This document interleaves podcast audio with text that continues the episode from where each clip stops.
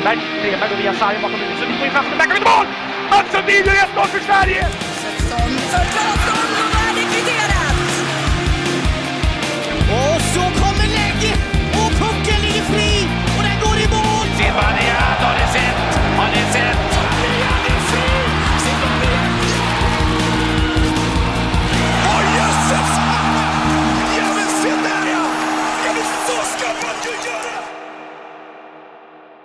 Vi säger välkomna till avsnitt 115 av podcasten Sarg ut. Eh, och vi säger väl direkt efter 14 års frånvaro välkomna tillbaks till Hockeyallsvenskan Nybro Vikings. Efter vad väl som får klassas som ett av de mer historiska kval vi någonsin har skådat väl? Ja, det var, var nästan lite fascinerande hur, eh, hur jävla jämnt det var. Mm, ja. Det, man visste ju att det var många bra lag i, det, är liksom, det var många bra lag och det var Piteå eh, i den här kvalserien. Eh, så, Det känns som att Piteå ganska tidigt också accepterade att vi låter de andra vinna mot oss. Ja. Typ. och det, har ju varit, sånt. det har ju lite varit så för Piteås del ehm, de senaste säsongerna när man har tagit sig till, till kvalserien. Ehm, Mm. det är, man kommer dit men det räcker inte lika Nej. Eh, men det räcker liksom för dem. Ehm, men eh, ja, nej, det, att det skulle bli så här jämnt, det, det trodde jag inte. Ehm, och ja, det blev väl det bästa laget till sist. Ehm, och det är väl roligt också att eh, Nybro efter så många säsonger som man har eh, snubblat på mål, mållinjen eh, äntligen lyckas ta sig upp då. Mm. Mm. Eh, kände du, eller liksom så, kände ni också att man ändå blev lite glad att det kommer upp ett lag eh, som Ja men som känns lite, alltså jag vet inte, jag var väldigt otaggad på Väsby. Jag vet ju att du inte var det. Jag vet inte, hur kände du Marcus? Kände du att Väsby hade varit kul? Kanske med nya pengar eller? Ja, alltså jag vet inte riktigt. Det hade väl varit... Jag vet inte, jag tror eh, rent krasst så kanske det hade behövts några år till med Väsby i ettan, eller ett år Mm. till kanske, innan det blir någon form av, ja. Det, det, det- det känns lite som att man, man saknar inte riktigt Väsby än. Eh, I det där Hockeyallsvenskan. Det hade varit, det är lite roligare att få lite, eh, li- liksom nya lag upp i Hockeyallsvenskan för att se lite vad, eh, var skiftet sker någonstans och om det blir någonting som, jag menar nu har vi ett spännande lag med Östersund som, som verkar liksom satsa för att Satsa hålla, lite, ja. Ja. eh, hålla sig i mittenskiktet nu framförallt. Eh, och det hoppas väl att Nybro också har lite kraft att göra och Väsby kommer väl med tiden också att kanske kliva upp och göra det, men jag tänker att de kan få ett år till på sig att bygga lite mera eh, på de där pengarna som de nu har fått in. Ja. ehm, vad vet vi om, liksom, vad, vad har vi på Nybro då? om vi, vi, vi, vi, kan väl stanna kvar lite vid dem. Eh, vad är det som kommer upp? Det är ett lag med bra förutsättningar ändå väl? På något sätt. Verkligen. Mm. Eh, Det är ju eh, en klubb med, med ja, men, bra ekonomi och, och eh, bra fanbase liksom. Eh, Ja. Och det är väl, det är väl främst fanbasen nästan som, som allsvenskan behöver. Därav så tycker jag att det, det är kul. Jag tycker att Nybro är väl den med, med, med mest hängivna supportrar, supportrar i den här kvalserien. Ehm, så, så, så ur det perspektivet så, hade, så var det ju kul att det blev Nybro. Eh, och hade väl kanske inte varit lika roligt med, med Väsby, även fast man är därifrån så hade det hade varit kul att fått upp dem, men, men ehm, ja, Ja. det var väl nästan Nybro och, och Kalmar man hoppades på skulle gå upp. Eh, men Nybro, ja, kom ju, de har ju liksom satsat för det här väldigt länge. Ja. Ehm, Och ehm, det liksom var ju nästan, man började undra hur länge de skulle orka hålla på med den här satsningen. Mm. Ehm, och ja, till slut så gav det resultat. Ehm, så att det, ja, det, blir, det blir jävligt kul att, att få upp dem. Eh, som sagt, här Nynäf supportar och, och eh, bra ekonomi som, som kan få ehm, eh, Nybro absolut och att eh, lyckas hålla sig kvar i Allsvenskan, det tror jag helt klart. Ehm, det, det finns några lag i Allsvenskan i bot, bottenskiktet som, som absolut kommer kunna hamna under dem i serien till nästa säsong. Eh, vad tror vi om tränare Nybro då?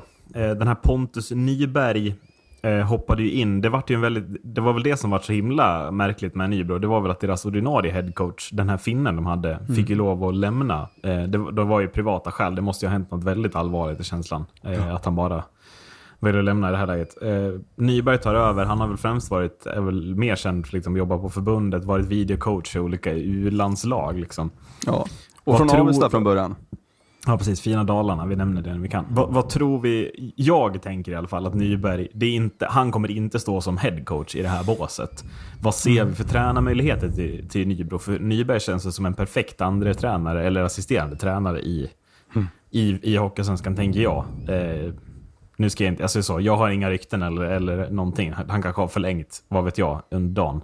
Men, men jag känner väl att Nybro behöver plocka in en tränare. Vad har vi där då? Vad har vi man kan plocka? Vad, vad ser vi för alternativ som Nybro kan ta? Vad har vi som är ledigt, som är rimligt i Nybro?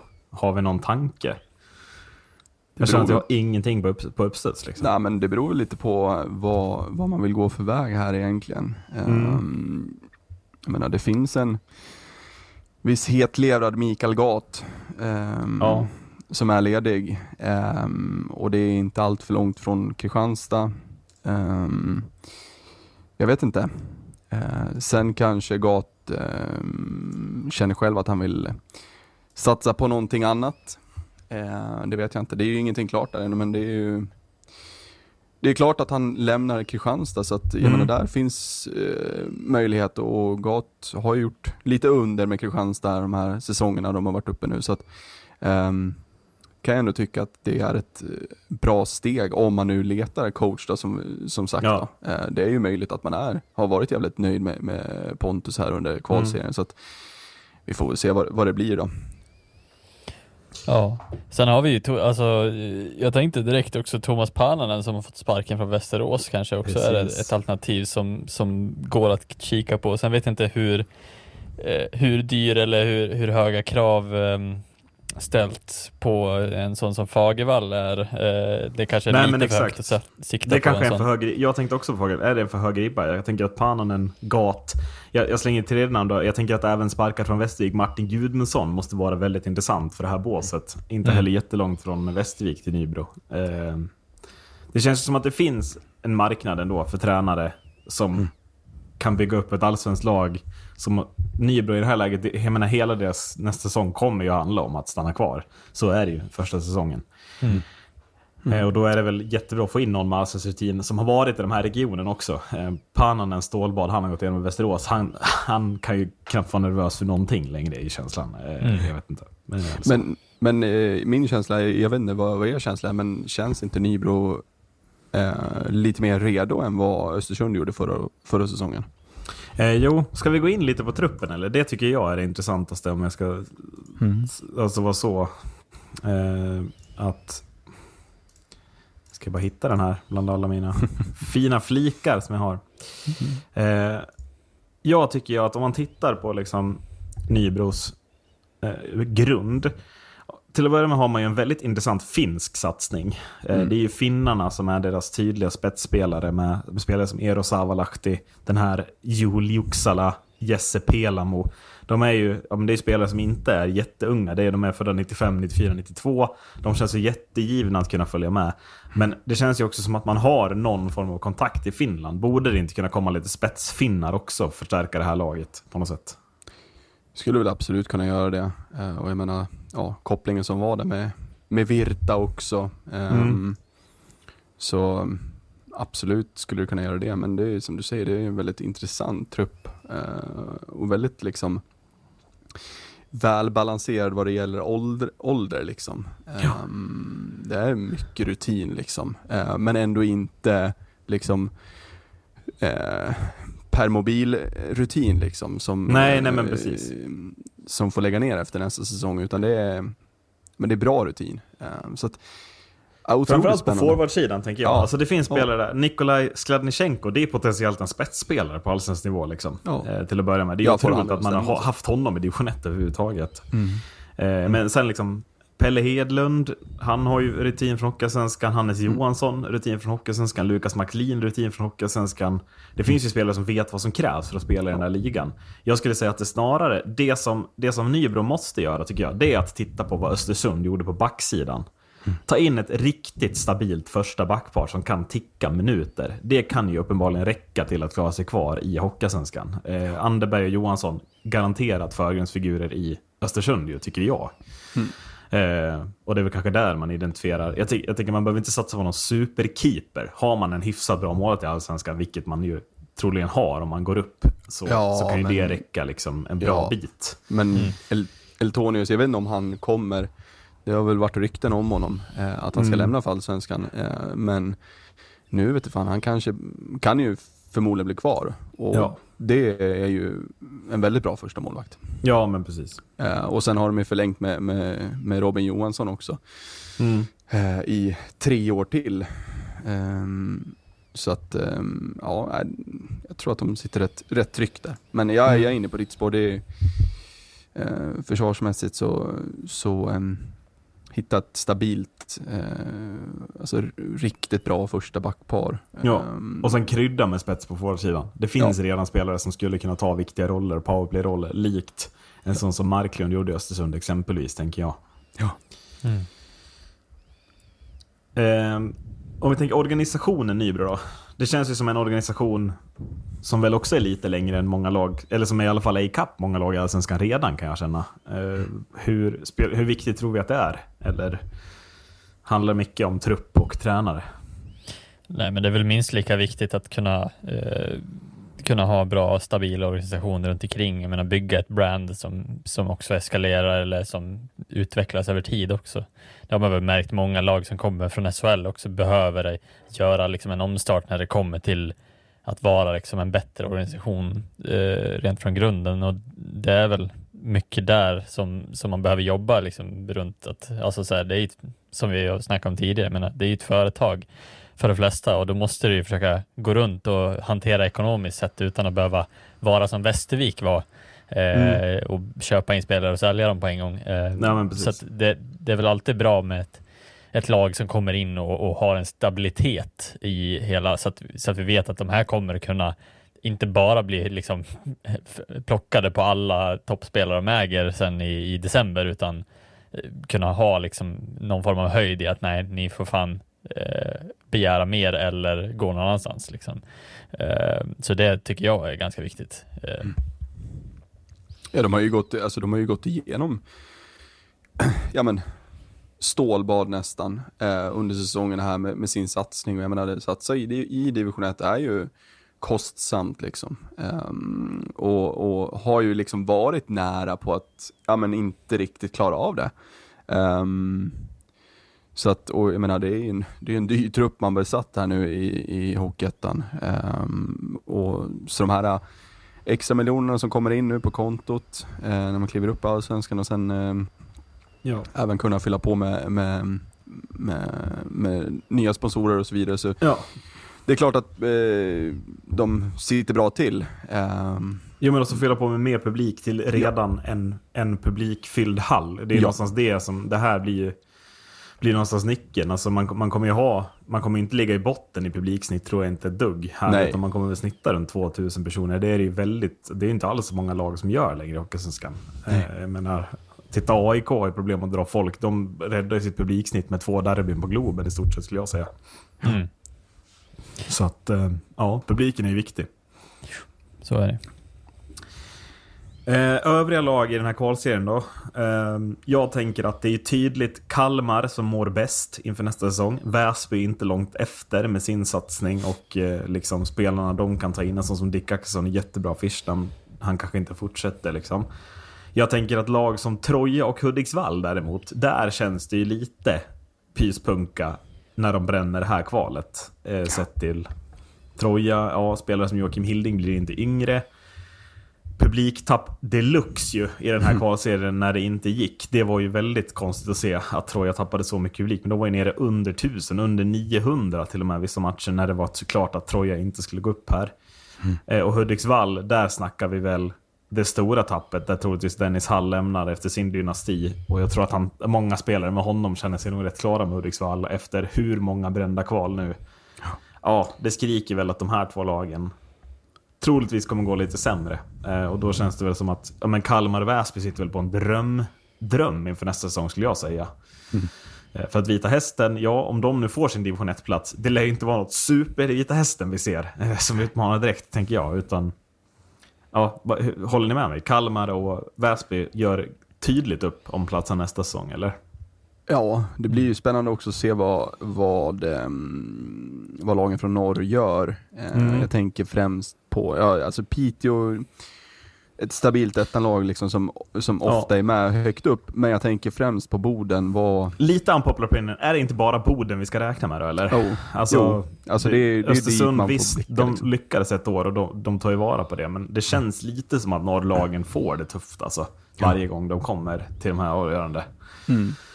Situationerna. Jag vet inte. Det är ju också en del intressanta förlängningar även liksom här kring Mariestad ser ju faktiskt väldigt bra ut eh, Mm. nu med sina förlängningar som de har gjort här. Tappar väl lite spetsspelare förmodligen till allsvenskan här eh, men ehm, men ja, där finns det också, det finns ju också mycket kultur liksom. Mm. Eh, så att, ja, men nej, främst Kalmar och Väsby. Jag håller nästan Kalmar som absoluta favoriter. Det Ja, på ju- tal om organisationer, med Split Ja. Arena på plats så känns ju Kalmar... Ja, Mm. Ja, kan det, det, det känns ju som ett, om vi, det, första gången på länge som det känns som att ett lag skulle kunna gå rakt igenom allsvenskan också. Om Mm. det vill sig väl. Men eh, ja, det är det för en framtid. Eh, så länge så tänker jag att vi lämnar kvalserien. Vi säger återigen grattis till Nybro. Jag tänker att vi sparar... Vi har ju båda er med, det har jag inte ens nämnt. Det kände jag bara, det orkar jag inte nämna en gång. Men det känns väl som att vi sparar Hockeysvenskan till slutet i den här podden. Ehm, Det har ju faktiskt bara spelats en match i Hockeysvenskan mellan våra, vår senaste podd och den här podden. SHL har ni spelat två. Skellefteå vann i Växjö. Man hade varit bättre i två raka matcher. Eh, Jag trodde ju verkligen Skellefteå skulle åka upp och kvittera igår lördag på hemmaplan. Men åker ju på, ja vad var det du kallade det? Växjös propagandahockey, Macke. Eh, Ja. Du missade matchen Macke antar jag, som att det var mitt i en halvmara. Ja, men, jag har Men, sett lite i eh, efterhand har gjort. Men, ja. ja. Vad, vad tänkte du när du såg resultatet? Alltså så. Nej men det är väl ett statement framförallt från Växjös Ja. sida. Eh, som, som visar på, och, och jag menar det som jag, jag har snappat upp och sett och läst är väl att det ser väl ut som att när Växjö väl spelar sin hockey så finns det inget bättre lag i hela Sverige. Eh, så att, ja nej, så ju- just ur den aspekten så känns det som att Växjö bara sätter ner foten typ och säger att eh, här, vägen tar slut här typ. Ja. Eh, och det, ja, det är väl ändå en jämn, alltså så här, en jämn drabbning vad det låter som så, men inte ändå, ändå inte riktigt där på något vis. Nej, men, men just också, jag tänker att det var ju länge, länge sedan jag tänker att en, en match blivit så psykologisk i en finalserie. Det jag ändå tycker att Skellefteå är ju mycket bättre när Växjö vinner med 1-0. Skellefteå vinner inte orättvist i match tre heller. När de, de måste ju, Skellefteå måste ju åka hem med en sån otrolig känsla. Liksom. Vi ska inte förlora två raka hemmamatcher, vi har varit bättre i två raka matcher. Man måste ju verkligen känna att här är ju drömläget att kvittera och sätta pressen på Växjö. Och istället så åker man på den här smällen. Det måste ju vara så otroligt psykologiskt. Eh, Mm. och det tycker jag sällan man ser i finalserier. Det, på något sätt. Att, att psykologin kan bli så här avgörande. Men det, det kanske är helt enkelt Växjö som hela tiden har varit för bra. Ja, absolut. Och det, jag menar, det är ju stundtals har vi ju fått se Växjö bara spela drömhockey, så att jag menar, det, Mm. eh, det ska väl vara, eh, det, känns, det känns som det blir en otrolig uppförsbacke nu i alla fall, eh, oavsett för Skellefteå. Så att, eh, ja, nej, det ska bli intressant att se hur, hur Skellefteå agerar på det här. Nu har det ju varit första lag, eller laget som har gjort första målet har väl alltid varit bortalaget i de här serierna också, så det blir väl intressant att se vad, vad som Mm. sker i, nere i Växjö sen också. Ja. Vad, vad, vad tänker ni om Skellefteå här då? Alltså, vad, vad är det vad är det som gör att Skellefteå inte är närmare? Jag kan fortfarande uppleva att det är en fråga jag... Jag har svårt att besvara den. Liksom, jag trodde verkligen att det här skulle vara tok, tok jämnt, men jag upplever att Växjö har något form av övertag. Är det bara spelmässigt, eller har ni några andra liksom, punkter? Kan ni sätta fingret på det? Ja men det jag vet inte riktigt hur man ska, alltså det, det, det är som du säger, det är svårt att förklara. Um, har, har ju till exempel deras hemmaspel som, som har varit, eh, ja men, kanske inte bedrövligt men man har ju haft, man har inte vunnit på tio matcher. Um, Nej, jag försökte, försökte lä, räkna ihop det här nu. Hur många, vad, hur många segrar har Skellefteå på hemmaplan? Hur många förluster har de? ja det, Det måste ju vara nästan mer förluster än segrar på hemmaplan. Från ett lag som ja. knappt torskar en hemmamatch i, i grundserien. Liksom. Nej, precis. Så, eh, jag tycker det är, det är väldigt, väldigt konstigt hur, hur det går så här ändå när man har grundserien jävligt bra um, och, och, ändå sett bra ut i, i finalspelet, och så, eller i uh, slutspelet. Och sen så kommer, kommer Växjö. Det är någonting, det går liksom inte att sätta fingret på. Växjö är de är liksom strået vassare i varenda situation. Mm. Um, och jag tror nog också att, och det är man ju redan, man är ju redan där från match ett. Och när Skellefteå väl känner det så, jag vet inte, det är förmodligen någonting som liksom gräver sig in undermedvetet liksom hos, hos hela, hela laget att liksom, jaha, okej. Okay. Det gick emot den här och den här och den här situationen och pucken studsar fel hela tiden. Eh, lite så. Jag vet inte, det känns så. Um, så det blir jäkligt psykologiskt. Um, att det inte lossnar för dem. Mm. Um, men man har ju en, man har en offensiv som är väldigt bra. Uh, och väldigt spetsig och den, liksom, den tuggar inte igång. Liksom. Sen, jag menar, visst man har Växjö Larm i mål, det, det är klart, Jo, man men haft Skellefteå har ju Linus Söderström. Liksom, Ja, så jag vet precis. inte. Eh, Söderström gör väl inte en dålig finalserie. Larm är Nej. ju den bättre av dem, men jag tycker fortfarande... Är det målvakterna som avgör? Jag känner ju att, att det är bredden som blir så himla avgörande. Jag tycker Mm. Växjö plockar fram fler målskyttar hela tiden. Det är fler som kan göra mål. Jag tycker att Skellefteå...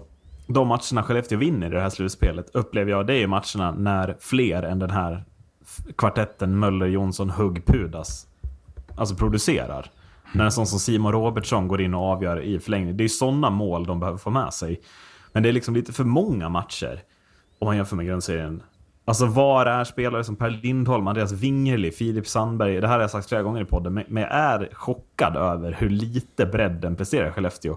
Och sen tittar man på Växjö, ja, Joel Kjellman kliver fram nu och gör tre mål på två matcher. Lite från ingenstans, upplever jag. Robert Rosén, han är typ ganska osynlig i det här slutspelet hittills.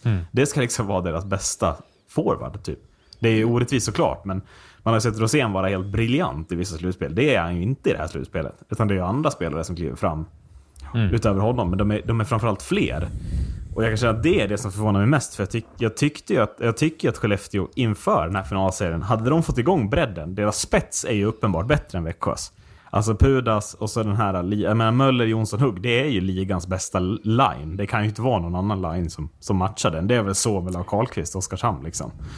Men, men jag tycker att det är ligans bästa line och de har ju presterat. Och då känns det konstigt att Skellefteå har ett underläge 1-3 här, måste jag säga. Eh, Ja. när, när de får ut max av den spetslinan. Eh, Ja. Jag vet inte, hur känner ni där? Ja, det känns ju, alltså, jag, jag tycker det är så många grejer som blir väldigt konstiga. Eh, framförallt när det Alltså Skellefteå är så otroligt dåliga på hemmaplan också. Eh, Ja. de, var, de har inte vunnit en finalserie på flera år. Eh, vad är det? det känns typ som att de har förlorat ganska många i rad. Men eh, just det, men också så här, det är inte så att Växjö är så överjävligt bra i powerplay heller. Alltså Nej, det inte, utan det är liksom så här det, det är någonstans 5 mot 5 spelet som bara blir den här, alltså bredden som skapar liksom då kanske det blir så att ja, men Växjö har något form av generellt övertag över tid. Alltså att det blir liksom hela tiden de här små detaljerna som gör att de bara är bättre på alla punkter och till slut trillar in. Eh, Ja, men om vi, tittar, om vi tittar igår då. Keegan Lowe gör första målet för Växjö, back. Andra målet görs av Hardy Herman Aktell. Mm. Alltså det är fortfarande Bengtsson och Persson som ska vara de två offensiva backarna i Växjö. Mm. Men jag känner liksom att det känns helt rimligt att Lowe och Hermantel kliver fram och gör varsitt jättebra skott som sitter perfekt liksom. Medan i Skellefteå, om inte Pudas gör det, så känns det inte som att det finns någon annan back. Alltså det är bra backar fortfarande, men det känns inte som att de har någon annan back som kliver fram och bara gör sådana här mål från ingenstans. För det är precis det, sådana här mål man behöver i ett slutspel. Helt plötsligt landar pucken hos en back som har ett bra skottläge. Ja, då sitter puckarna liksom. Eh, och jag, ja, jag tycker det där blir... Har de gått lite för hårt på de här spetsspelarna? Är det ett problem? Har Olsson matchat lite, lite för dåligt på övriga spelare? Att de har hamnat lite ur form, typ? Medan Ja. Jönsson bara pumpar på med sina fyra lines, liksom. Jag, tror att det också handlar lite om att integrera alltså backspelet i alla lines också. Alltså så här, inte bara eh, spela liksom på dem som blir, för att jag menar det är ju otroligt väntat eh, eh, av, av Skellefteå att spela mycket, involvera Pudas i det offensiva spelet. Ja. I Växjö, vem fan ska du veta vem som kommer att gå offensivt och inte? Det är väl lite det som det handlar om också, att så här, oförutsägbara delen i det hela, att om, om du kan skapa en form av bredd som är bo, alltså väldigt dynamisk och involverar dem mycket, mycket mer i, i alla lines och i spelet generellt så tror jag att Växjö ändå har kommit längre i den biten än vad Skellefteå har. Jag tycker de, de är väldigt bra på att hitta, hitta de rörelserna också offensivt upp. Jag menar, det är ingen slump att, att de här backarna, och det, det, jag vet inte, det var väl det vi pratade om för någon podd sen också, att Växjö känns som att de har många, många fler som producerar från backsidan än, vad, än vad Skellefteå har, som, som du också nämner nu. Men eh, det är någonting, jag tror att det handlar om mycket om spelet och där måste vi väl ändå berömma Jörgen Jönsson för det. Alltså, och hela ledarstaben i Växjö. Jag tycker att det verkligen är där man ska lägga slutsatsen. Ja, men jag upplever också att Niklas Ram är helt bortglömd här. Alltså, Mm. Det känns som att han är otroligt bedömd på sin floppsession där som headcoach i HV. Men som assisterande coach så har han ju väldigt mycket merit i Niklas Ram. Känns som att han kanske ska vara assisterande. Och att man då underskattar hur mycket hjälp Jörgen Jönsson får sin första säsong som headcoach i, i, i SHL. Ja, får den hjälpen av någon med så mycket rutin. Kommer in i ett lag där det finns mycket rutin i truppen som vet hur man avgör matcher och som ja, Jönsson själv har ju vunnit en del SM-guld. Är det någonting som jag upplever har smittat av sig på spelarna, om man jämför med Jörgen Jönsson och Robert Olsson, så är det ju förmågan att liksom så... Ja men, så, får du ett friläge, sätt den bara liksom. Alltså Joel Kjellmans friläge går jämfört med Rickard Huggs friläge strax innan, eller vad man ska kalla det. Alltså det är som självklarhet. Kjellman är väl ingen supermålskytt. Han bara hänger dit den där som att det är liksom vilken jävla friläge som helst. Inte att det är en helt avgörande final. Skellefteå har momentum för tillfället. Han får det där läget. Det känns som att det är också något, alltså jag tycker att Jörgen Jönsson ska ha väldigt mycket hyll här.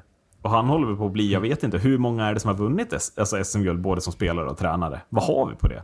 Jag försökte tänka många. på det häromdagen, jag har inga på uppstuds utöver tror jag. som, som har gjort båda. Det kanske är någon form av historia han skriver här. Eh, Jag tar ut Växjö vinner där, men jag tror de avgör det imorgon. Men Uh, Hardy Nilsson va? Hardy Nilsson, ja. Så, jo men alltså, det kan inte vara många i alla fall. Nej, nej. Det är klart det finns någon, men, men det Ja, känns ja, som en... Jag, alltså jag instämmer ju med. Jag, jag tycker att, eh, att eh, Jönsson absolut ska ha, och, och hela staben ska ha det absolut liksom, högsta betyget här. Eh, men det känns också som att han har, han har verkligen vunnit kampen i kampen mot, mot, mot Robban här. Att Ja.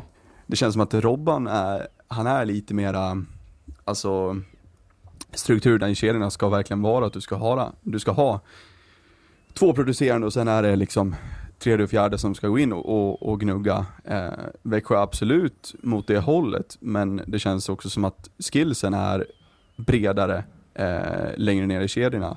Jag menar, vi har varit inne på det, att Blickfeld, ja, han gör sina mål. Glenn Gustafsson har sina skills. Eh, och sen jämna, Stjernborg ser ju bra ut framåt också, även fast att han ligger i den fjärde med, med Nilsson och, och Erik Josefsson. Ehm, det känns som att, liksom, så, som du sa Erik, att bredden är, den är mycket vassare.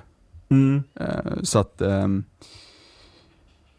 just där att Jönsson, jag tror inte Jönsson står och säger det i båset heller, att liksom, okej nu, nu, går, nu går ni in fjärde kedjan och gnuggar och lägger puck på mål och sen så får vi byta, utan alltså friheten i det offensiva spelet att, ja men, vi kan också anfalla, vi kan också göra våra mål. Ehm, Mm. Vi kan avgöra det här och det tror jag nog är en, ja, bidragande orsak till varför det ser ut som det gör. Liksom. Ehm, Mm. Och sen känns det ju som att Växjö hela tiden är beroende av en brutal backsida. Jag tycker varje gång Växjö har vunnit SM-guld så tittar man på den här backsidan och bara Men alltså gode gud, vad är det här för backsida? Alltså Brian Cooper är väl sjätte back på den här backsidan.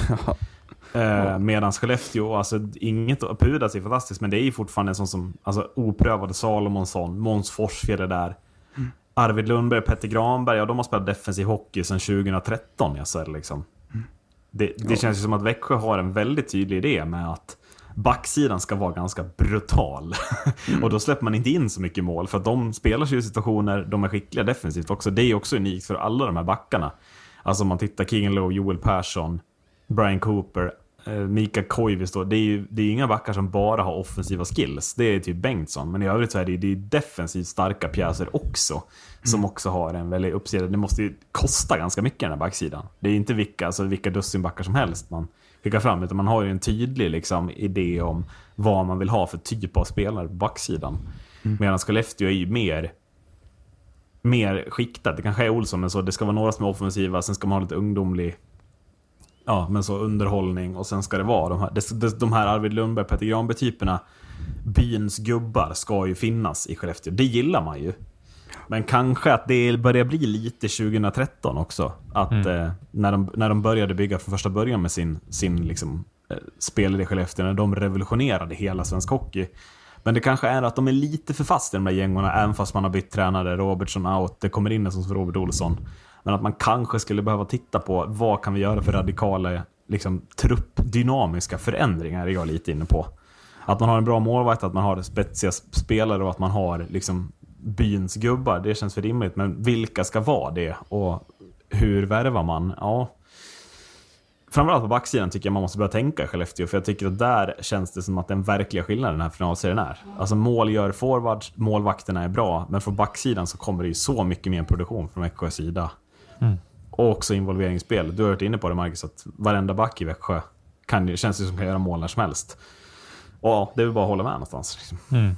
Jag refererar väl tillbaka till min form av backrevolutionsavsnitt där någonstans i december. Mm. Det är väl Eh, 20 avsnitt sen, eventuellt. Ja, eh, jag tycker att vi går emot en mer dynamisk form av spelstil när det kommer Ja. till backar, även forwards också för den delen, att det känns som att det handlar inte om att ha det ena eller andra längre. Nu måste folk börja hitta backar som är bra på allt. Alltså, det är ju därför liksom många försöker leta sig efter de här typen av dynamiska backar som är verkligen liksom så här kan vara bra offensivt men också är bra defensivt och är liksom så här mera åt det hållet. Jag tror att fler börjar träna åt det hållet också. Eh, för det räcker liksom inte längre med att ha bara ett backpar som är defensivt och ett backpar som är offensivt, utan nu måste du ha lite av de båda. Eh, så jag tror också att eh, vi kommer nog få se mycket, mycket mer av sånt framöver också, eh, där lagen behöver leta mer den här typen av som, som Växjö nu förmodligen har hittat väldigt skickligt gjort också, eh, från både Hockeyallsvenskan och också internt. Eh, så att, eh, ja, Det nej, det... Tittar jag bara på Mora, det är ju tre backar som lämnar Mora. Det är ju Mm. Johannes Johannesen, det är ju Olle Strandell och det är ju Isak Hens. Mm. Och det är ju t- tre backar som verkligen prickar av det här ju. Att de ändå har en defensiv uppsida, men också alla bidrar offensivt på ett sätt som kanske inte backar vanligtvis gör. Eller ja, tvärtom då. Och det är väl någonstans, det är väl lite dit Modo är på väg också, även om ni har ett unikt första backpar, Mm. Marcus kanske. Och det är väl dit Djurgården har genvägat sig in genom Niklas Danielsson som back. Har de verkligen det? Ja, nej, Nej, du, du förstår vad jag menar. Nej, jag, jag ville bara ge en liten känga till... Nej men det känns ju som att ändå Djurgården, det, det känns som att om vi går nu, ja, vi, vi tar en bumper snart, men om vi kommer in på det. Jag vet inte hur du känner det, men det känns som att Garpen har ju jobbat väldigt mycket med en sån som Stefan Elliott, att bli en sån här back. Att Elliott kändes ganska svag defensivt när han kom och var under Fagervall. Då skulle det bara vara offensiv produktion. Men att mm, så som Garpenlöv har jobbat med honom sedan han kom, det är ju ett väldigt bra coachjobb av Garpenlöv. Att Elliott är plötsligt jävligt stark defensivt. Han, han är ju fortfarande, har ju inte tappat sina offensiva uppsidor utan är ju fortfarande liksom en av allsvenskans absolut bästa offensiva backar. Ja, nej, så det, absolut. Eh, och det talar ju bara sitt tydliga språk när, när eh, Djurgården verkligen vill behålla Elliot, även fast det kanske inte blir SHL. Ehm, har, har ju varit ruskigt bra. Ehm, och det är väl enklare också att eh, justera det defensiva än offensiva kan jag känna. Ehm, så att ehm, ja, jag, jag, jag gillar ju det Gar- Garpenlöv har gjort, eh, speciellt eh, defensivt, för det var ju där det, det läckte rätt rejält eh, i Mm. inledningen. Så att ehm, eh, hur ändå hela laget har, har stärkts av, av Garpenlövs intåg är ju, ja, det är eh, riktigt eh, kul att se. Eh, till Allsvenskan då, där vi har nått match fyra som startar om mindre än en timme när jag sitter här live i inspelningen. Eh, Modo i 2-1 ledning, Marcus. Eh, och hittills är den här matchserien då en karbonkopia av Djurgårdens matchserie mot Björklöven. Hur rädd är du för att det ska upprepas det? Att Djurgården nu vinner ikväll och sen tar två raka ganska lätt? Ja, jag vet inte. Jag, alltså jag är lite så här, fan ikväll blir väl lite alltså antingen eller. Jag, jag tänker att oavsett så har vi lyckats genom att ta en trepoängare på Hovet. Mm. Eh, det, det är väl det som jag hade som, som form av någonstans krav för att vi ens ska ha en chans in i, i nästa fas av, av den här serien. Så att ja, nå, någonstans så känner jag väl lite att, eh, att det kan gå lite hur som helst. Det har ju ändå varit, vad är det, tre övertid i, i Ja, rad. på tre matcher. Mm. Eh, och det har varit väldigt, väldigt mycket eh, kamp om ve- vem som har mest tålamod. Eh, Mm. Det har varit väldigt mycket liksom så här, vi stänger varandra, vi spelar väldigt mycket liksom på att vi vet hur vi ska liksom stänga ner och hur vi ska liksom störa varandra. Så det blir liksom inte, jag tycker inte att det har varit så här super eh, flytande spel. Det ser nästan stundtals ut som att båda har ett problem med passningar och pucken, men jag tror mer att det handlar om att vi bara det har kommit till den här delen att vi har bara scoutat varandra så pass bra att det bara det, det går inte att komma någonstans ibland. Nej. Eh, och sen kommer de här perioderna där det väl liksom så här, shit nu är det skitöppna ytor, Djurgården slår en lång passning, försöker dra isär vårat ganska offensiva tänk. Eh, så det blir ju lite så här mycket fram och tillbaka också ibland, men jag tycker att det, ah, det, det är ju verkligen två lag som, som vet hur man drar ner tempo på varandra. Eh, så det har varit väldigt kul att, att se och det är väldigt nervöst har det varit. Ja, ja jag instämmer. Um, det, vi sa väl det i, i för, förra avsnittet, va? att det är ju två motpoler det här. Eh, Mm. Djurgårdens starka defensiv eh, mot Modos extremt vassa offensiv. Eh, och det har det väl varit här under de tre första matcherna. Ehm, och det är ju det som blir avgörande i match tre. Ehm, där, ehm, där ni lyckas slå ut vår eh, defensiv. Ehm, och Bernhard Ja, för visst är det ändå fortfarande match ett som är den mer jämna matchen. Mm. Jag tycker ändå att Djurgården är tydligt det bättre laget i match två. Jag tycker ändå att Modo är värda segern match tre. Det Mm. känns som att det fortfarande är match ett som kan vara den som kunde gå verkligen hur som helst, där Modo Ja. lyckades vinna då. Men, Ja. Ja, nej men eh, jag, ehm, ja, otroligt nervös. Ehm. Man har liksom, man har inte riktigt vetat ehm, vilken dag det är och vad klockan är. Eh, så jävla eh, darrig har man varit. Mm. Ehm, och om vi går till Djurgården, jag vet inte, det, det känns som att eh, lägena uppstår bara på, på, på någon jävla vänster. Eh, Modo har lite mera, eh, ska man säga, det känns som att de har en tydligare idé för hur de vill ta sig fram till mål och vad de vill bedriva för anfallshockey eh, än vad vi har. Eh, vi är ju lite mera eh, riktade mot hållet att vi, vi slänger ner pucken och så får vi lite se. Eh, och vi jobbar ut, ut efter det. Men man har ju ett spelarmaterial som absolut passar det spelet. Ehm, Ja, om, jag- om jag vänder på det då. Mm. Jag tycker ändå att man ser, om vi nu pratar om de här motpolerna, jag tycker att det finns en betydligt tydligare idé i Djurgården hur man vill spela försvarsspel. ja, Eh, ja, än Modo. Jag tycker att i, i de matchen, eller i, framförallt match två, men när ni får grepp om Modo under en lite längre tid i anfallszon så blir det direkt mycket, mycket rörigare i Modos försvarsspel än vad det blir i Djurgårdens försvarszon. Alltså det, kräv, mod, det krävs väldigt mycket mer av Modo för att skapa farliga chanser. Sen har man gjort det väldigt bra. Eh, Men, men att det ändå är fortsatt. Modo har en tydlig idé hur man spelar anfallsspel och kommer till fler farliga chanser tack vare det. Men att Djurgården när ni väl får grepp om Modo, kan ni få det under en längre tid i en match, då tror jag ni skulle kunna rasa iväg rejält. Eh, Eh, för att Modos försvarsspel imponerar inte så mycket ändå kan jag känna. Nej, och det blir, det blir ju en, alltså det är ju en annan hockey i slutspel och jag menar, äh, får liksom det trycket på, eh, på Hovet som kan bli här nu också äh, här ikväll, det är liksom med de spelarna i laget, jag menar då, då är det verkligen sådär att verkligen, man kan gå in och bara plöja, plöja, plöja varenda byte. Um, och vill jag väl säga det, vill jag väl säga varmt välkommen in i värmen igen till uh, Olle Liss. Uh, andra kedjan Mm. idag, Noah Mm. Östlund utgår, uh, John Ja. Norman tillbaka och John Norman är väl eh, kanske den uh, enskilt uh, viktigaste spelaren tycker jag eh, att få tillbaka. Eh, Det var Mm. absolut inte den jag ville tappa i till match tre. Um, står väl för väldigt mycket vad, vad, vad Djurgården vill, vill göra ute på isen kan jag känna. Um, Mm. Och den fjärde kedjan med Brodin och Berglund tillsammans eh, med, med Norman kommer bli, kommer bli farlig i, i kväll tror jag.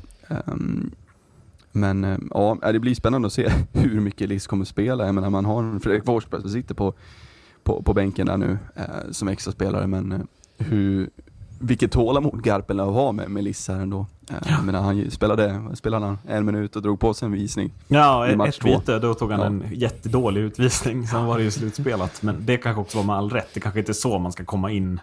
Nej. Alltså jag vet inte hur, man, alltså hur Olle Liss tänker där riktigt heller. Han, han måste ju fatta att så här, jag kanske ska försöka åka ikapp den här spelaren istället för att liksom s- slänga klubban Mm. mot skridskorna och hoppas på bästa. men det är ju en extrem joker att slänga in. Ja, ja, men, Nej, men det är det ju. Eh, Det är ju viktiga joker. Och det, jag, vill höra din take Adde. Först vill jag bara, just om jokrar. Visst har Modo plockat fram jävligt många bra jokrar, Marcus? Sett till vad man tänkte. Ja, men alltså så. Sebastian Olsson, superjoker. Mm. Gudlevskis superjoker. Det finns väl fler att ta på. Johan Men, eh, Södergran. Ja, ja men det känns som att det är. Modos nyckel också, att man är där man är i slutspelet just nu. Att det inte är så oklart vilka som gör de här målen. Det är lite Växjö-vibb på Modo, även om spetsen är tidigare Mm. kanske. Men, men det är också Hockeyallsvenskan inte sälj. Men förstår du vad jag menar? Ja, nej precis. Jag menar, även om Södergran känns som att han, det var ju som du sa det också, så här, inte Södergran superläst. Fast han, Mm. det, det, det som jag tycker är fascinerande med den I typen av match tre spelare. tyckte jag det, vill jag säga. Match 1 och 2 tyckte han var helt fantastisk. Jo, precis. Eh, och sen, alltså jag vill ju ändå någonstans kontra med att även om han är superläst, det, det finns inget stopp i den där människan tror jag. Alltså det är det, han- kommer ju åka 15 varv tills han hittar en lucka och nu blir det ju han som någonstans hittar den här droppet till när sen vi, Djurgården tappar en spelare, när sen passar Ja. över Bernhardt avgör. Så att det är någonstans där som jag gillar i att, det, alltså han har hittat sin sin roll. Han ska bara driva, alltså driva runt och så, så här, får han en lucka, ja men då kommer han driva på kassa eller kommer han, han är ju tung också. Så det är ingen som riktigt flyttar på honom så enkelt heller. Nej. Eh, det är ju värre med Sebastian Olsson, det är ju lättare att flytta på men svårare att åka kapp. Ja, men Eh, Sebastian Olsson, ja, jag, jag, kommer, alltså, jag, jag, är, jag är helt kärat ner med Sebastian Olsson. Han är alltså inblandad, han gör- avgör alltså match 1. Han fixar ert enda mål förutom förlängningsmålet, i, Mm. alltså med en fantastisk passning senast. Och han gör ju också det viktigaste målet i match 2, eh, någonstans, som får gå om. Alltså, han är ju precis den gubben i lådan som kommer fram i precis det lägen. Och jag tycker inte alls att han... Han är ju lättare att flytta på, men han om något har ju hittat ett sätt att inte bli läst på. Vilket jag tycker att han över 52 grundserieomgångar Ja, man vet typ vad han kommer göra på isen. Det vet man inte i den här finalserien. Och Nej. det är ju ett så jävla tydligt liksom, bevis på det här är en spelare i form. Han vågar ta nya initiativ och vågar nya grejer och då, då kommer ju sådana här mål. Precis, och det är väl det som blir viktigt också, för jag tycker, alltså jag är svurit mig eh, förbannat över eh, att det känns som att Djurgården har lyckats läsa vår, alltså många av våra toppspelare har de lyckats plocka bort ganska väl. Jag tycker att Bernhardt blir väldigt läst i hans skott, med ofta liksom från blå linjen. Bernhardt skjuter mycket över. Eh, Ja. Halloran har inte alls fått ut så som han borde ha fått. Eh, Woods behöver vi inte ens snacka om. Men alltså det känns som att Djurgården har verkligen varit bra på att plocka bort dem. Men sen så dyker de här jokrarna upp som är, blir det här extra lagret. Eh, som har varit lite mera en, en, en kanske huvudvärk för Djurgården i slutändan. Men kan man inte argumentera för att Modo har gjort det ganska bra också? Nu pratar vi inte toppspelare, men Marcus Krigers line har ni ju ändå plockat bort bra i det här slutspelet tycker jag. Lekkerimäki ser fin ut, men Kryger, det känns som att Djurgården ville ha ut mer poäng där. Det känns som att Liam Ögren, det är väl den mest osynliga av dem alla. Ehm, Victor Nilsson ser man ingenting av. Det är vikt, alltså ni plockar kanske inte, det är, Brodin är ju bra, absolut. Linus Klasen är Linus Klasen. Men ni plockar ju ändå bort tillräckligt många viktiga gubbar i den där äh, forwardsuppsättningen också för att ändå spela jämnt med Djurgården kan jag känna. Mm. Ja, absolut. Sen är det ju, jag tycker ju att alltså, spelare, man märker ju, alltså Kriger även om han inte syns så är han ju bara bra. Alltså det, det är det Jo, som är lite... det är han absolut. Men jag tror att Djurgården vill ha ut mer av Kryger. Ja, ja. Eh, än vad man har fått. Titta hur, vad Djurgården får ut av Vejdemo och Brodin exempelvis. Mm. Mm. Tänk om Kryger hade varit med i den leken. De tre hade varit superbra. Ja, då står det nog 3-0 till Djurgården. Alltså Mm. om jag ska vara ärlig. Det är lite där jag är. Så bra tycker jag Kryger har varit. Att han kan ju, hade kunnat förändra matchbilden helt om han, inte hade, om han hade varit fri i rollen. Men Mm. han är väldigt punktmarkerad, det är han ju. Ja, precis, för jag är lite inne på att om Djurgården byter första kedja eh, lite nu, att det kan Ja. bli en jäkla eh, Nej omtvist. men i... det är väl det viktigaste för er. Att, att vad heter det, Garpen inte kommer på att han ska sätta ihop Klasen, Kryger och Brodin. Mm. För att kommer han på det Marcus, ja då är det åka av och sen är ni, har ni förlorat. Men eh, Ja, det är ju bara min det- personliga åsikt. Men det är verkligen vad jag tycker. Ja. Alltså om han bara gör det bytet. Här gubbar, Klasen, Kryger, Brodin. Nu får ni lösa det här. Då kommer Mm. de lösa det. Så bra är de. Alltså, ja, det, det råder det ingen tvivel om. Ja, jag, Ingen jag, bok, jag, verkligen. Alltså, säger inte emot dig. Alltså, det, jag Nej, tror tyvärr att det det- kan vara det som är den, den avgörande nyckeln också Ja. i slutändan. Men eh, jag tänker att jag vill höra din take Adde på Modo versus Björklöven. Alltså, är Modo en bättre motståndare anser du? Om de är en bättre motståndare? Ja, det, står, det är samma Ja. resultat efter tre matcher. Jag tänker, Ehm, ja, men jag tycker att de har ett, eh, ja, men en till nivå. Ehm, vad är det då som är, gör att de har en till nivå kontra Björklöven? Vad är det som skiljer sig, tycker du? Jag tycker att edgen i laget är tydligare eh, och speciellt kanske på backsidan. Jag tycker att Björklövens backsida på bredden är, ja det är ju bland det bästa man har sett i Allsvenskans Mm. historia nästan vill jag ju ändå påstå. Ehm, men att alltså, den, alltså den impacten som Bernhard Onasén främst har, att den är överjävlig. Ehm, och det är väl det, alltså det, det är liksom, det är som du har varit inne på Macke, hur man har involverat eh, bägge de backarna i anfallsspelet. Det är liksom, vips så är Bernhard nere i sarghörnet och slår en världens jävla macka till Nässén som kommer på bortre stolpe. Eh, likt det var nu i förlängningen här, eh, som avgjorde senast. Eh, just den edgen, den spetsen är den stora skillnaden. Jag vet inte, jag, jag var jag var väldigt orolig för, för Björklöven. Ehm, men det kändes också som att vi fick grepp om dem på ett mycket tydligare sätt än vad vi har fått hittills. Ehm, som sagt, det är ju identiska matcher hittills. Så vi ska liksom inte ropa hej igen. Nej, alltså resultatmässigt. Men jag tänker Ja. spelmässigt så... Men spelmässigt så, jag vet inte. Jag alltså, upplever ju om jag tittar på matchen, det- du, du får säga emot mig om du vill, Mm. men om när jag tittar på de här tre matcherna så upplever jag att Modo har ju stört Djurgården mycket mer, trots att man leder med, alltså, eh, än vad Björklöven gjorde, trots att man efter tre matcher båda ledde med 2-1. Mm. Någonstans. Det känns som att Djurgården var tryggare med att de skulle vända mot Björklöven. Jag tror inte man är lika trygga här. nej, Eh, nej, men det är bara min känsla liksom. Ja, nej men och, och menar, vi vet ju alla hur matchen såg ut mot Björklöven. Jag menar, de försökte verkligen att komma in på skinnet och, Mm. och, och så, men det kändes också som att det bara rann av oss på något sätt. Och jag vet inte om det, jag vet inte om det har liksom påverkat oss den här matchen också. Jag menar, med de utspelen som har varit här, att, att eh, vi är jävligt oroliga. Det är fruktansvärt mycket som står på spel. Eh, det ska ju liksom inte glömmas bort. Men jag, jag tycker att vi, vi, vi liksom, jag tänker främst också anfallsväg, att vi liksom, vi har inte fått grepp om, om Modo och vi har liksom inte fått trycket på Modo i anfallszon likt vi fick på Björklöven. Ehm, det är lite mera, jag tycker att det var, eh, Modo är lite mer strukturerade också på ett sätt liksom, eh, i och med att de vet, de har ett tydligare anfallsspel också så att Ja, det, är, det är så jäkla... Eh, man vill liksom bara kunna låsa upp de här nycklarna för att det känns lite, ja, lite jobbigt liksom inför ikväll. Mm. Att, så här, Mm. Jag vill verkligen att det ska kicka igång och liksom som, vi, som du var inne på, främst Kryger, liksom att den kedjan, kan det bara lossna liksom? Kan det komma 1-0 efter fem minuter? Mm. För att liksom sätta, sätta press på dem liksom. Nej men det alla djurgårdare vill se, jag tänker att du Ja. kan, hur du tänker Marcus, men det alla djurgårdare vill se det är väl att Djurgården kommer ut och är totalt överlägsna första tio. Och Mm. bara pumpar, pumpar, pumpar och Hovet bara liksom exploderar mer och mer och mer och mer. Mm. Tänker jag, att det är precis det man vill ha. Men det har man inte riktigt fått. Nej. Eh, man fick det ju i match 6 mot Björklöven upplever jag. Där var det ju liksom, men, men ja, Modo, de är luriga på just eh, liksom så. Ni kommer ju inte under skinnet på dem heller riktigt. Så. Ja, men det, Det är det är ju också statiskt. så här, det kan ju verkligen explodera från, från Modos håll. Jag menar, jag, jag tyckte ändå att det, man såg det förra, förra matchen, i match tre, att, att eh, ja men främst då Bernhardt och, och Nässén, och sen jag menar spetsspelarna har ju liksom har ju varit lite upp och ner liksom, och främst i powerplay eh, med Woods och, och Dickinson och, och, och, och Eh, att det liksom, det har inte riktigt lossnat. Men sen är de så fruktansvärt in, individuellt skickliga så att sen smäller det. Får de ett läge, då, då smäller det och den, den känslan hade jag inte heller med Björklöven, även fast att det var ett väldigt bra lag, väldigt bra Mm. spelare på pappret. Men jag hade inte den känslan heller. Jag var, det är som du säger, jag var, var mycket mer trygg av att sitta och kolla på matcherna. Nu är det lite mera ångest liksom. Jag är ju, alltså och jämföra de här matcherna som de här matcherna kontra de som var i grundserien, ja det är ju dag och natt liksom, Mm. från Djurgårdshåll.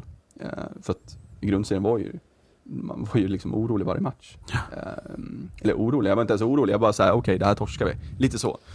Eh, för att det såg stundtals så dåligt ut. Jag tycker inte att vi ser dåliga ut, utan det är liksom att vi inte får grepp om dem. Vi gör bra Mm. saker, men, men just att eh, komma in på dem, ehm, ja, vi måste hitta nyckeln ikväll, helt klart. Hur tror du Modo kommer ut ikväll Marcus? Jag tänker det här kan vara det sista vi tar.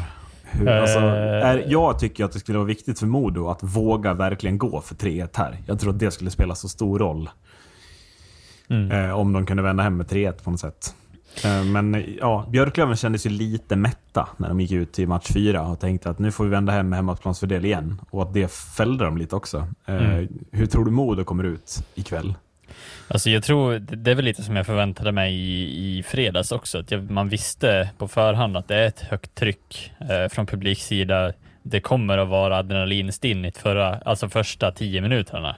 Där tycker jag eh, framförallt, alltså Djurgården kommer ut ganska, försöker komma ut ganska starkt första tio minuterna, men Ja. inte riktigt får fäste. Och det är väl Nej, där verkligen. som vi måste ha tålamodet i att inte tappa gubbar första tio minuterna. Alltså där kan det ju avgöras ganska mycket.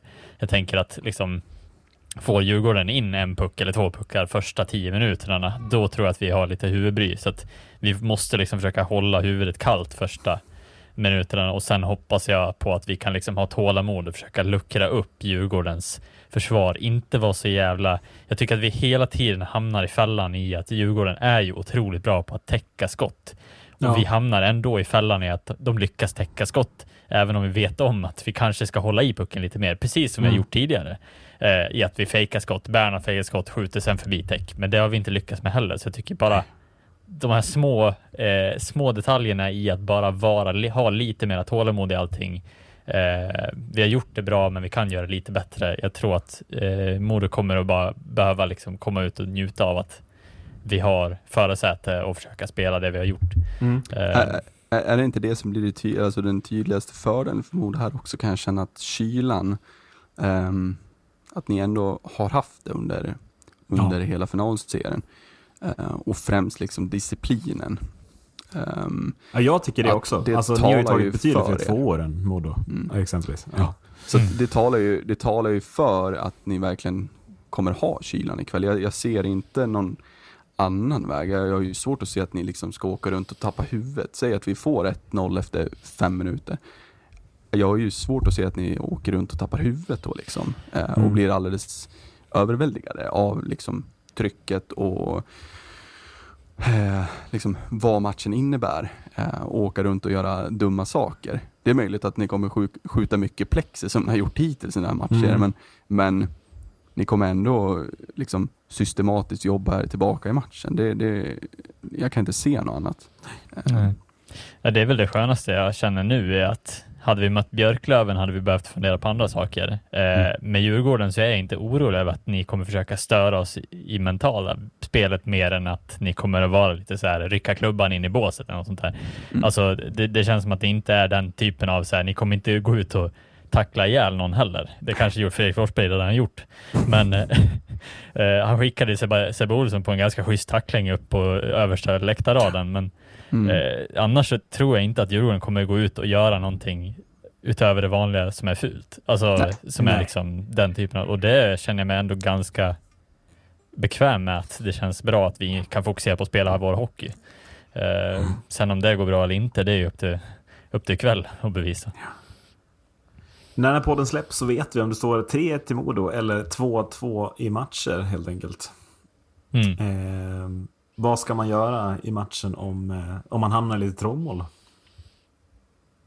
Man ska spela sarg ut. Ska man Då ska man spela sarg ut. Tack för att ni har lyssnat. Hej då! Hej då. Hej då.